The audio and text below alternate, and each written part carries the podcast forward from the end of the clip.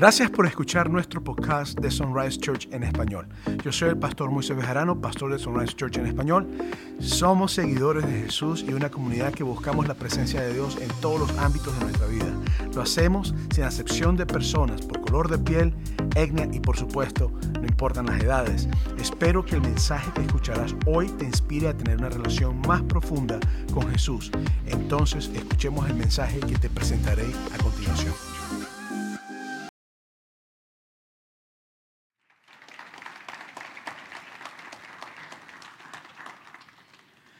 Ahora sí pueden sentarse.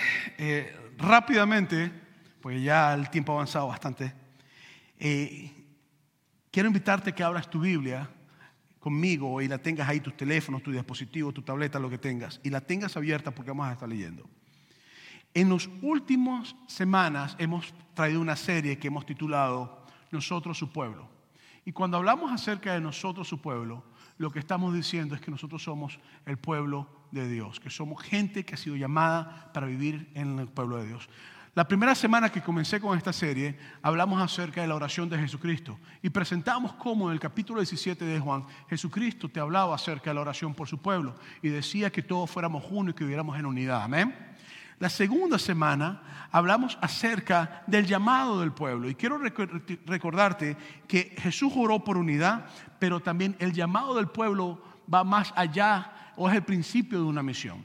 El llamado es la invitación de Dios que te hace para que tú seas parte del pueblo de Dios y que hagas algo por Dios. La misión de Dios, que es lo que voy a hablar hoy, la misión de Dios por su pueblo, es ese llamado con un propósito y un objetivo en claro. Entonces, en los últimos años las corporaciones han realizado lo que serían estados de declaración de sumisión. Se ha hecho de moda de paso que compañías que venden ropa, compañías que venden eh, zapatos, compañías que venden café, eh, expongan en sus páginas de internet lo que son misión.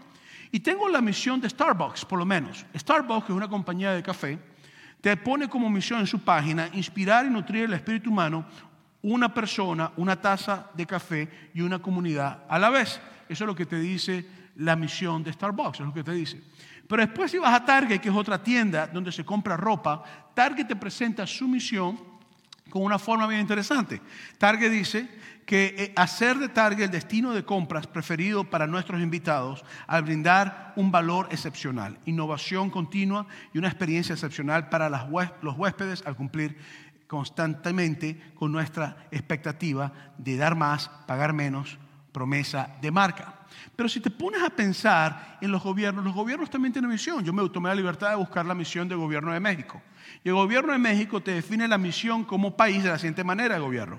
En México, la misión del gobierno es ser el eje estratégico enfocado a la gobernabilidad.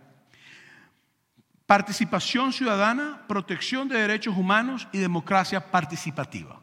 Entonces ya está claro qué es lo que el gobierno dice que quiere hacer, lo que Target dice que quiere hacer, y está muy claro también en lo que dice Starbucks y todas las compañías lo tienen. Pero, ¿te has puesto, te has hecho alguna vez la pregunta en cuál es la misión de la iglesia de Cristo? Y te ha hecho la pregunta por qué Jesús después de morir eh, dejó establecida una iglesia y con personas imperfectas, personas como tú y yo. Personas que cometemos errores, que no somos quizás lo mejor que existe, que tenemos a veces malos humores, que a veces hacemos cosas que no le agradan a Dios. Pero aún así Dios estableció una iglesia con personas imperfectas que al ser encontradas con la palabra de Dios y con el amor de Dios, nuestras vidas empiezan a ser transformadas y a cambiar en lo que la palabra de Dios nos dice que tengamos. Otra pregunta también que me hacía cuando estaba preparando el mensaje es, si te ha hecho la pregunta, ¿por qué dejó una iglesia presencial mundial, nacional, regional y local? Porque la iglesia de Dios no está en este lugar solamente, la iglesia del lugar de Dios está en todo el mundo y está en todas partes, en todas naciones, en todo sitio. Y Dios se encargó de que en toda esquina que tú vayas haya un lugar donde su nombre sea exaltado. Y hay un lugar donde Dios sea conocido, un lugar donde la gente sepa que hay un Dios que puede perdonar, transformar y hacer nuevo la vida de uno. Pero al yo hacerme todas estas preguntas, entonces tenía que hacerme otra pregunta. Y la pregunta es, ¿cómo tú puedes y cómo yo puedo ser parte de la misión de Dios? Es una pregunta muy importante. Y para hacer eso, entonces tomé la decisión de ir al libro de Juan, capítulo 1. Y dice el versículo 1, versículos 1 al 7, de la siguiente manera. El principio era el verbo, hablando de Jesús de paso, y el verbo era con Dios y el verbo era Dios. Este era en el principio con Dios y todas las cosas por él fueron hechas. Y sin él nada de lo que ha sido hecho fue hecho. En él está la vida y la vida era la luz de los hombres y la luz de las tinieblas resplandece. Y las tinieblas no prevalecieron contra ella. Hubo un hombre enviado de Dios, el cual se llamaba Juan. Este vino por testimonio para que se diese testimonio a la luz, a fin de que todos creyeran por él. No era él la luz, sino para que diese testimonio de la luz. Y cuando yo empiezo a leer Juan capítulo 1, versículo 1, tengo que saber varias cosas en cuanto a Juan, pues está hablando de Juan el Bautista. Lo primero es que Juan el Bautista era familia de Jesús, porque Elizabeth, la mamá de Juan, era parienta de María, la mamá de Jesús. La segunda cosa que la Biblia dice en cuanto a Juan es que Juan comía langostas silvestres. Y mucha gente dice, ay, comía langosta de red lobster con steak y carne y con salsita por encima. No, los judíos, la Biblia, el Antiguo Testamento le decían que no puedan comer mariscos. Entonces ellos no estaban comiendo ese tipo de langosta, estaban comiendo saltamontes con miel. Y era lo que Juan comía. Se vestía también con piel de camello y andaba en el desierto hablando acerca del que venía después de él. Y lo interesante es que cuando tú empiezas a leer en el capítulo 1 de Juan, de Juan, el apóstol que escribió sobre Juan el Bautista, son dos personas distintas, tú vas a notar lo siguiente, tú vas a encontrar de que la Biblia te declara a ti la misión de Juan en detallado. Te dice, él no era la luz, él no vino al mundo para morir por nosotros básicamente, sino que te dice que él venía a hablar de la luz de Dios. Entonces la misión de Juan estaba muy, detallada en la Biblia y era dar testimonio acerca de Jesús, acerca del único que puede transformar nuestras vidas. Por eso en Juan capítulo 1, versículos 15 te dice, Juan dio testimonio de él y clamó diciendo, este es de quien yo dije, decía, el que viene después de mí es antes de mí porque era primero que yo. Entonces, en ningún momento Juan tomó o dijo que él iba a decir que él era el Mesías, sino que él comprendió que su misión era anunciar al Mesías. Y cuando hablamos del Mesías, estamos hablando del ungido de Dios que vino a morir por nosotros y a establecer el reino de Dios entre nosotros. Estamos cantando Nuestro Dios reinará. Eso está ligado al, concepto del Mesías. Y quiero que pienses en esto por un momento, porque Juan lo que hacía es que él predicaba el mensaje de salvación. Decía, Dios quiere que tu vida sea transformada, sea cambiada, sea renovada, que vivas conforme a lo que la palabra de Dios dice. Y la gente venía donde estaba la gente lo seguía y lo que ocurría es que la gente se bautizaban y Juan los bautizaban en una forma simbólica. Y la forma simbólica era por arrepentimiento. ¿Te arrepientes? Te bautizamos. Es un simbolismo de que tienes una nueva vida. Nosotros aquí en la iglesia Sunrise bautizamos a toda persona que diga yo quiero vivir para Jesús y dejar que Jesús cambie mi vida de acuerdo a su palabra el segundo domingo del mes. Y lo hacemos todos los domingos, eh, todo el segundo domingo del mes. Y lo hacemos como mandato de Jesús, porque Jesucristo nos mandó a bautizarnos, y también como un simbolismo de arrepentimiento, que es lo que Juan también hacía. Entonces, los líderes religiosos de la época, quienes habían perdido el enfoque de la misión de Dios, Juan comprendía que su misión era predicar, pero los líderes religiosos habían perdido el enfoque de la misión de Dios. Al ver que la gente lo seguía, empezaron a hacerles preguntas a Juan. En Juan capítulo 1, versículos 20 al 21 dice, confesó y no negó, sino confesó, yo no soy el Cristo. Y le preguntaron, ¿qué pues? ¿Eres tú Elías? Dijo, no soy. ¿Eres tú el profeta? Y él respondió, no. Entonces le empiezan a decir, predicas, hablas muy bonito, la gente te sigue, ¿eres tú el Mesías el que había de venir? Y Juan dice, yo no soy. Yo tengo una misión, mi misión es anunciar al Mesías que va a venir, pero yo no soy el Mesías. Mi misión es hablar de lo que el Mesías puede hacer en la vida de una persona, cómo puede transformar la vida de una persona, cómo puede transformar una comunidad, cómo puede transformar familias enteras. Y ellos empezaron a hacer más preguntas. Y entonces en el capítulo 1 de Juan, versículos 22 al 23, siguen haciendo preguntas. Y la otra pregunta que le hacen es, le dijeron, pues, ¿quién eres? Para que demos respuesta a los que nos enviaron. ¿Qué dices de ti mismo? Dijo, yo soy la voz de uno que clama en el desierto, enderezad el camino del Señor, como dijo el profeta Isaías. Entonces Juan comprendía muy bien su misión. Él sabía que su trabajo era anunciar el camino para ir a Jesús. Él sabía muy bien que su trabajo era predicar de que Jesucristo había muerto por nosotros, que iba a morir por nosotros, que venía a restaurar al mundo y que todo aquel que creyera en él y entregara su vida a él podría ser salvo. Era lo que Juan estaba hablando y que iba a establecer el reino de Dios en nosotros. Pero hagamos una pausa sobre Juan y sobre los discípulos, porque él tenía un grupo de discípulos que lo seguían. Pero hagamos una pausa sobre Juan y sus discípulos por un momento. La realidad es que en estos primeros versos que nosotros estamos leyendo, nosotros encontramos dos grupos. Lo que serían los líderes religiosos de la época, hombres, personas que eran judías, y encontramos también a Juan y a los que lo seguían. Los dos grupos decían que estaban cumpliendo la misión de Dios. Quiero que pongas ojo a esto, pues esto es bien importante. Ambos grupos decían que estaban siguiendo la misión de Dios. Un grupo era Juan y era seguido por sus discípulos y el otro grupo eran ya personas con mucho poder adquisitivo, con mucho dinero, con mucha plata, con mucho eh, eh, conocimiento, con muchas cosas. Y aunque estaban ellos supuestamente la misma misión, el grupo de los líderes religiosos atacaba constantemente al grupo que estaba con Juan. Y tú vas a encontrar por lo menos lo que Jesucristo dice acerca de los fariseos, que eran los líderes religiosos de la época de Juan. De paso, fueron los mismos que también crucifican a Jesucristo aquel que venía a la misión que ellos decían que estaban sirviendo la misión y lo matan. Jesús dice en Mateo capítulo 23, versículos 3 al 6 lo siguiente. Dice, así que ustedes deben obedecerlos y hacer todo lo que les digan. Esto es interesante, porque Jesucristo está hablando de los fariseos, era un grupo religioso. Y está diciendo, hagan todo lo que les digan, obedécenlo. Pero después te dice, pero no hagan lo que ellos hacen. Y te dice, porque no practican, léelo conmigo, lo que predican. Y aquí es donde la cosa se pone interesante.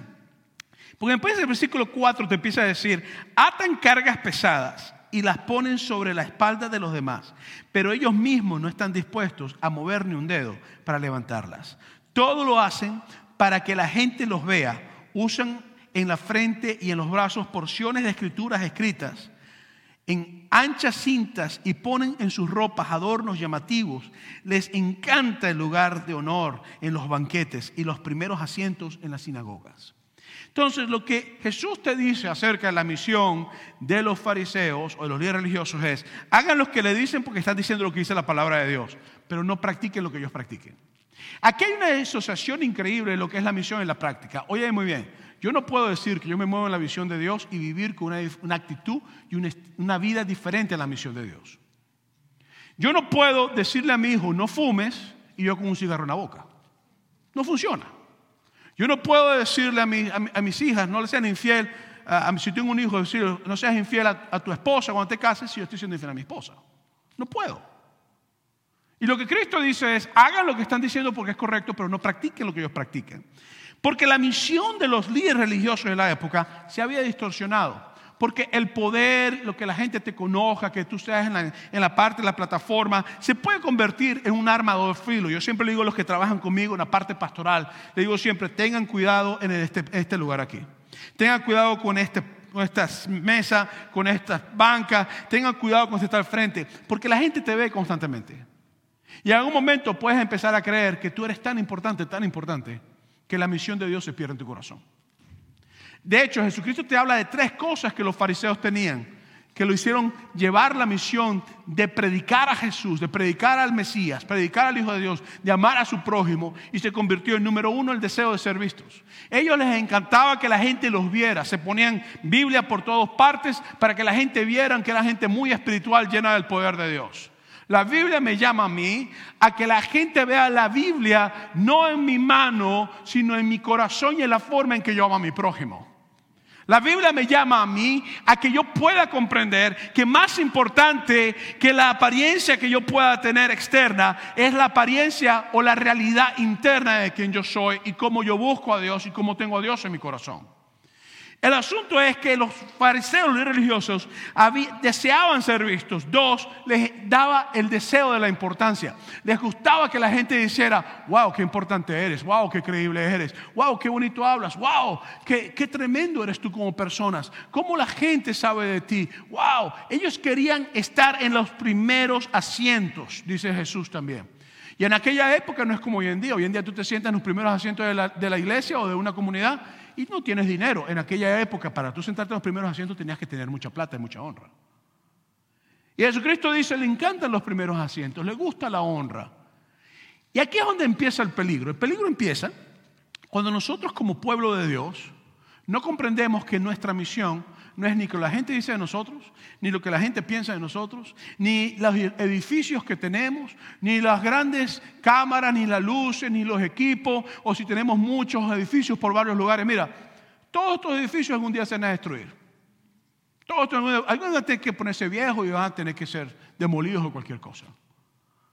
Lo único que nunca deja de ser es la presencia de Dios en tu vida. Y Dios nos dice a nosotros que nosotros no podemos buscar una misión que sea basada en lo que la gente ve, ni basada en lo que yo quiero, ni basada en la importancia que me gustaría tener. La Biblia me dice a mí que la misión para mi vida va más allá de los deseos y pasiones que yo pueda tener. Y esto es un problema, porque a veces en nuestras pasiones, del que nos conozca o tener mucho en la fama, se nos olvida la dirección de que el Rey de los cielos nació y fue puesto en un lugar de pobres, en un pesebre. Se nos olvida que el Rey de los cielos murió una muerte que solamente un criminal muere en una cruz. En Jesús se ve una misión de humildad, de amor, amor transformador. Mira, no se te mete en tu cabeza que tú como cristiano puedes forzar a la gente a cambiar. Esa es la mentira más grande que un cristiano puede creer. Yo soy pastor y te tengo malas noticias, yo no te puedo cambiar a ti. Te tengo buenas noticias, el Espíritu Santo, el Espíritu de Dios sí te puede cambiar, yo no. Entonces yo quiero que tú comprendas esto. Como cristianos a veces nosotros queremos cambiar a las personas y pensamos que nuestra misión es cambiar a la gente y no hemos comprendido que nuestra misión no es cambiar a nadie, porque en primer lugar yo no morí en la cruz del Calvario, en segundo lugar yo no resucité de la muerte, en tercer lugar yo no vengo de nuevo por la iglesia. El que va a hacer eso es Jesús. El único que puede cambiar porque murió en la cruz, el único que puede cambiar porque resucitó de la muerte, el único que puede cambiar porque tiene el poder de Dios en él y el Espíritu Santo para darnos a nosotros es Jesús. Entonces mi misión no es el imponerme o hacer cosas, mi misión es comprender que yo soy llamado a invitar a que las personas que decidan escuchar el mensaje de que Dios amó tanto al mundo que dio a su Hijo unigénito para que muriera por nosotros en la cruz y que resucitó de la muerte, esa es mi misión. Mi misión es anunciar a Jesús para que Jesucristo entonces entre en el corazón de las personas que no comprenden el llamado de Jesús en su vida. Juan el Bautista practicaba la misión de Dios, los líderes religiosos no estaban practicando la misión de Dios. Y creo que esto es importante porque la Biblia te dice que ellos ponen cargas pesadas en las personas. Dios no te ha llamado a poner cargas pesadas en las personas, cargas que ni tú mismo puedes cargar. Dios te ha llamado a comprender que tú como iglesia Tienes que orar, caminar, gemir, esperar. A veces yo he durado años orando por una persona. A veces hay personas que han durado años orando por mí antes que yo llegara a los pies de Cristo. A veces yo he tratado con personas que me han dicho, no te quiero ver más nunca en mi vida. Y después a los años me están llamando, necesito que vengas a orar por mí. Y yo salgo disparado a orar por ellos. Porque mi misión no termina con una puerta cerrada o termina con un rechazo. Mi misión comienza de rodillas orando por una persona. Mi misión comienza pidiéndole a Dios que el amor de Cristo y la verdad de Dios tenga el poder para transformar ese corazón que está quebrantado o ese corazón que está vacío. ¿Estás conmigo, iglesia? Y yo tengo que comprender esto. Porque si no, entonces empiezo a importarme tanto los edificios, tanto la ropa, tanto las cosas y pierdo lo más importante. Que Jesús nos ama. Y que Él quiere que yo sea parte de la invitación que él ha hecho de predicar su palabra. Y tú también. Por eso los fariseos perdieron la misión de Dios en su forma de vivir. Y lo más triste, atacaron a Juan el Bautista que se estaba moviéndose en la misión de Dios. Oye, muy bien, ten cuidado tú de no atacar la misión de Dios y aquellos que se mueven en la misión de Dios.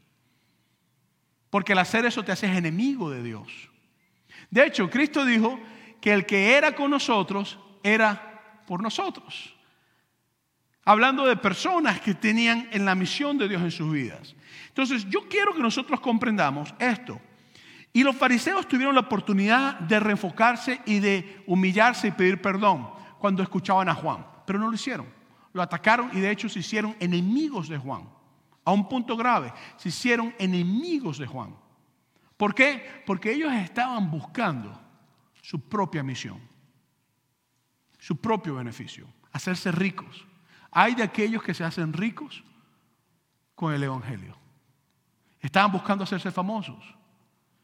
Nunca, si tienes la oportunidad de tener una plataforma de hablar de Cristo, nunca le robes la gloria a Dios. La gloria siempre es de Dios. La gloria nunca va a ser tuya.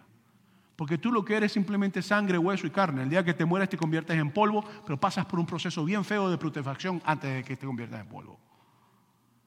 Y cuando naciste, naciste todo lleno de sangre también. Hasta de hondo eras cuando naciste.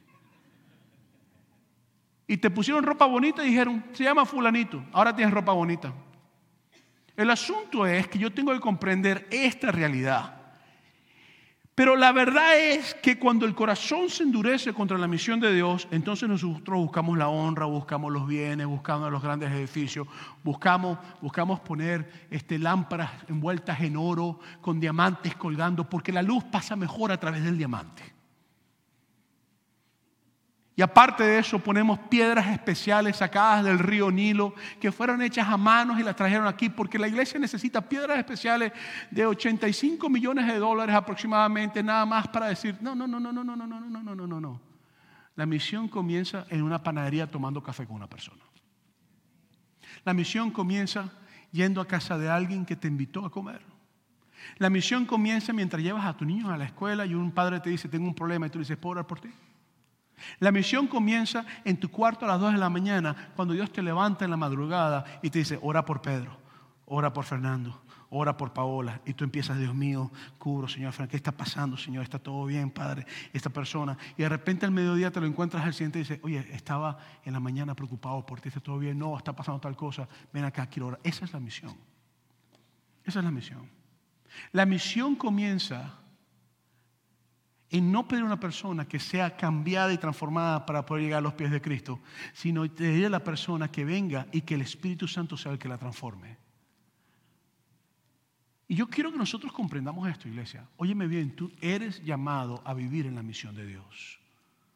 Tú eres llamado a vivir en la misión de Dios. Por eso es que entonces cuando Juan eh, habla de Jesucristo a sus discípulos, en Juan 1, 29 al 34, le dice de que ellos, que Jesucristo era el Mesías, les dice, básicamente.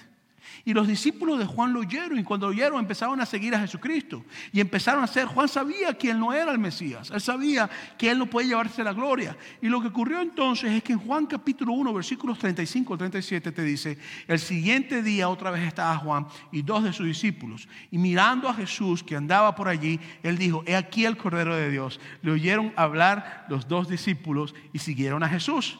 Y se van a caminar con Jesús y cuando se van a caminar con Jesús, Jesucristo pasa toda la tarde con ellos, toda la noche con ellos. De hecho, en Juan capítulo 1, versículos 38 y 39, nos dice que se quedaron con él porque era tarde de noche y estaban haciéndoles preguntas sobre la misión de Dios y lo que Dios quería que ellos hicieran. Lo que ocurre es que cuando uno de los discípulos que estaba ahí se llamaba Andrés, y a lo mejor usted nunca ha escuchado de Andrés, lo ha leído en la Biblia, pero no ha escuchado nada como Pablo, o Juan, o Pedro, o María, la que fue madre de Jesús. Usted a lo mejor dice, bueno, sé que Andrés era uno de los discípulos, pero no sé quién era. En Juan capítulo 1, versículos 40 al 42 te dice, Andrés, hermano de Simón Pedro, era uno de los dos que habían oído a Juan, el Bautista, ¿verdad? Y habían seguido a Jesús. Este halló primero a su hermano Simón y le dijo, hemos hallado al Mesías, que Juan el Bautista le había dicho que era el Mesías, que traducido es el Cristo el Cristo es el ungido. Y le dijo a Jesús, mirándole Jesús, le dijo, tú eres Simón, hijo de Jonás, tú serás llamado Cefas, que quiere decir Pedro. Entonces Andrés quedó tan impresionado cuando se sentó con Jesús, Andrés era uno de los discípulos de Juan, quedó tan impresionado que lo primero que hizo fue buscar a su hermano. Y lo segundo que hizo fue decirle, conocimos al Mesías. Ya sabemos quién es el ungido de Dios que ha venido a traer el reino de los cielos entre nosotros. Ya sabemos. Y lo que la Biblia te dice es que lo fue a buscar y le dijo, vente conmigo, te voy a llevar a que conozcas al Mesías. Te voy a llevar a que conozcas al Cristo. Y entonces Jesucristo, después de conocer a Pedro, después de conocer a Andrés, después de conocer a todas estas personas, en Lucas capítulo 6, versículos 12 y 13 te dice, en aquellos días él fue al monte a orar, hablando de Jesús. Y pasó la noche orando a Dios. Y cuando era de día llamó a sus discípulos y escogió a doce de ellos, los cuales también llamó apóstoles. A Simón, a quien llamó Pedro, a Andrés, su hermano, Jacobo y Juan, Felipe y Bartolomé, Mateo, Tomás, Jacobo hijo de Alfeo, Simón llamado Celote, Judas hermano de Jacobo y Judas Iscariote, que llegó a ser el traidor. Por eso Jesucristo llega, Juan el Bautista está ahí, está hablando, Juan dijo, yo tengo que menguar, morir para que crezca Cristo. Juan muere, le cortan la cabeza por hablar sobre Jesús. Jesucristo empieza con los discípulos que tenía Andrés, uno de los primeros discípulos, y se va con Pedro y ahora escoge a doce para que lleven la misión de la iglesia en adelante. Y te voy a definir conforme a las palabras de Jesucristo lo que es la misión de la iglesia. En Mateo capítulo 8, versículos 19 al 20, te dice claramente, palabras de Jesús, por lo tanto, id. Ahora, quiero hacer un paréntesis aquí, porque esa traducción que hemos puesto como en realidad debe ser yendo. Lo quiere decir que en el café, en la escuela, en tu trabajo, donde sea. Por lo tanto, ir mientras vayas y hacer discípulos de todas las naciones. ¿Qué es un discípulo? Alguien que ha creído en Jesús y que empieza a dejar que la palabra de Dios transforme su vida y que tú, como discipulador, puedes caminar con ellos, hablar con ellos, orar por ellos y hacer vida junto con ellos. Hacer discípulos en todas las naciones. Oye, ya tú no tienes que ir a África. Si no fuiste al, al evento de ayer, esto estaba lleno aquí de hermanos africanos. Dios te ha permitido a ti que en la parte trasera de tu casa tú tengas europeos, africanos, gente del Caribe, de otros países. Entonces tú puedes hacer discípulos de todas las naciones aquí en California, sin ningún problema. Y te dice, bautizándolos en el nombre del Padre, del Hijo y del Espíritu Santo, enseñándoles que guarden todas las cosas que os he mandado, y aquí yo estoy con vosotros todos los días hasta el fin del mundo. Entonces Jesucristo nos dice a nosotros como iglesia que nuestra misión es hacer discípulos de Jesús, enseñándole todo lo que Él nos ha mandado y bautizándolos en el nombre del Padre y del Espíritu Santo, porque el bautismo es un simbolismo de que tú obedeces a Jesús, vives por Jesús y empiezas a cumplir lo que la palabra de Dios te dice, lo que la Biblia te dice en cuanto a Jesús. Es un simbolismo de arrepentimiento. Entonces Jesucristo dice que esa es la misión. Entonces, ¿cuál es la misión mía como pastor, tu misión como líder de esta iglesia o como parte de la iglesia que somos? Predicar a Jesús. Dejar el camino preparado para que Jesucristo entre en corazones que necesitan escuchar la palabra de Dios. Esa es mi misión. Eso es lo que Dios me ha llamado a hacer. Y es lo que yo tengo que hacer, es lo que tú tienes que hacer, en todo lugar que vaya. Entonces, en medio de todas estas cosas, yo quiero hablarte un momentico de Andrés, porque nosotros en las iglesias cristianas siempre decimos, ¿quién quiere ser como el apóstol Pablo? Pablo fue un gran hombre. ¿Quién quiere ser como Pedro? Pedro fue un buen hombre. ¿Quién quiere ser como Juan? No, ese Juan fue tremendo el tipo. Ajá, y los andreses no valen para nada. Te hago la pregunta, los andreses no sirven para nada. Déjame decirte algo, todo el mundo habla de Pedro, Pedro, unos dicen que Pedro fue el primer papa, otros dicen que no, otros dicen que sí, que fue un hombre de Dios, que no sé qué broma, no sé qué más, la Biblia te habla de él. Déjame decirte algo, Pedro nunca se hubiera convertido a Cristo sin Juan, si Andrés no se lo lleva. Entonces, no hubiera habido gran apóstol Pedro si no hubiera habido un Andrés. Y todo el mundo anda, yo quiero ser Pedro. pisa los frenos, papá, cálmate, vas a chocar. Cálmate. ¿Por qué tú quieres ser Pedro? ¿Por qué mejor no comienzas, siendo Andrés? Andrés tenía una característica interesante y en las iglesias nosotros tenemos la costumbre a veces de no darle importancia a los andreses, porque nada más invitan a alguien, no ha pasado nada. Ah, trajo un hermanito, qué bueno, qué chévere. Ah, pero ese predica, ese Pedrito, ¿cómo predica ese Pedrito? Bello Pedrito. Mira, una lágrima se me salió el otro mío que Pedrito estaba llorando. Yo quiero que tú veas algo. Y es que Dios nos ha llamado a todos ser Andrés. Pedros hay pocos, Andréses somos todos. El asunto es que en medio de todo esto, lo primero que Andrés hizo fue salir a buscar a su hermano el primero que creyó fue Andrés, no fue Pedro. ¿Tú sabías que nosotros creemos que Andrés murió crucificado también? ¿Sabías que nosotros creemos que Andrés se fue a recorrer todo el mundo a predicar el Evangelio y que en un momento le dijeron, tienes que dejar de predicar el Evangelio? Y él dijo, no, yo no. y donde te vamos a crucificar. Y Andrés dijo, ok, crucifíqueme, propóngame de lado. ¿Sabes cómo crucificaron a Pedro? También lo crucificaron, ya lo dije. a Pedro lo crucificaron. Y a Andrés lo crucificaron. Entonces, no le quites la importancia de ver a la gente en los lugares donde están. Y no dejes que este púlpito, que estas escaleritas, que te puedes caer de paso si no sabes manejarla, y esto que está aquí, te roben la bendición de cumplir la visión de Dios. La misión de Dios la llevas tú, Andrés. Te felicito. Dios te está invitando a que vayas a invitar a Pedro. Y lo más interesante que yo toco con Andrés es que no solamente ocurre eso, sino que hay un momento donde Jesucristo está a punto de alimentar a cinco mil personas. Y llega Jesucristo y dice, dale vosotros a comer. Y Felipe, otro de los discípulos, llega y dice, ay Señor, es que cinco mil personas es mucho, vale, mucha plata, vale. Porque Felipe era venezolano, entonces como hablaba así, pues, entonces, bueno, vale, tú sabes que eso no puede pasar, vale. Entonces lo que ocurre es que en ese proceso llega Andrés. Y adivinen qué hizo Andrés. Andrés estaba caminando entre la multitud y vio un muchachito que tenía cinco panes y dos peces. Y Andrés dijo, wow, cinco panes y dos peces. Cinco panes y dos peces. Eso es suficiente. Bueno, vamos a ver, vente para acá muchachos. Tú tienes que conocer a Jesús. Tú necesitas conocer a Jesús. Tú no sabes lo que Jesús es capaz de hacer con esos cinco panes. Vente para acá, vente para acá. Maestro, un muchachito, mira, barrigón, con el ombligo afuera, descalzo, ni se cepilló la boca hoy. Y yo sé que nadie lo mira, nadie lo mira, pero yo lo vi. Yo lo vi. Y te digo algo, mira, Señor, yo no sé qué tanto es esto, pero tiene cinco panes y dos peces y dijo que está dispuesto a dártelos. No fue Pedro el que trajo al muchacho, fue Andrés. Y Cristo dijo, gracias Andrés, hijo, ven acá, véngase para acá, hable para allá que le huele mal la boca, véngase para acá. Dame los cinco panes. Padre bendice. Y cinco mil personas comieron. No fue Pedro, fue Andrés. Los andreses ven a las personas donde nadie lo ve. Los andreses van entre la multitud cuando los pedros están en otro lugar tratando problemas. Los andreses están pendientes a quién pueden traer a la presencia de Cristo.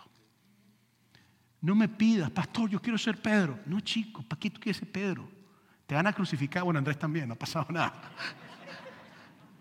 Dime, ¿Cómo puedo invitar a ese chico?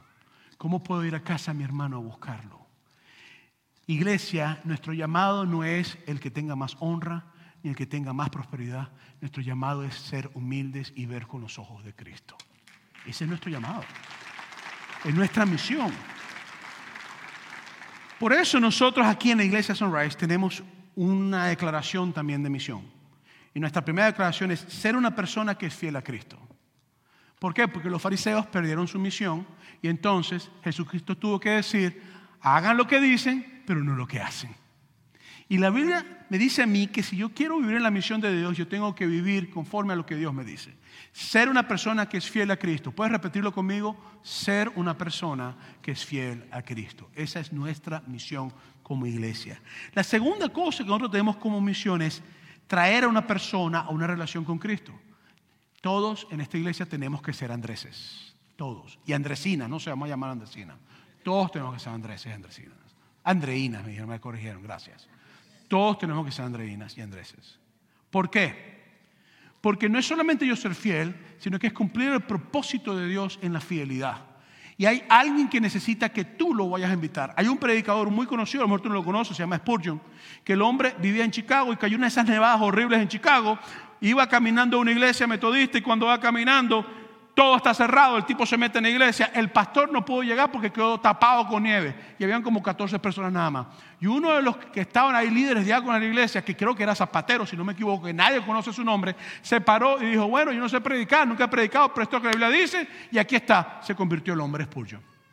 Después se convirtió en los predicadores más conocidos a nivel mundial de su época, pero nadie sabe el nombre de ese Zapatero, pero Dios sí lo conoce.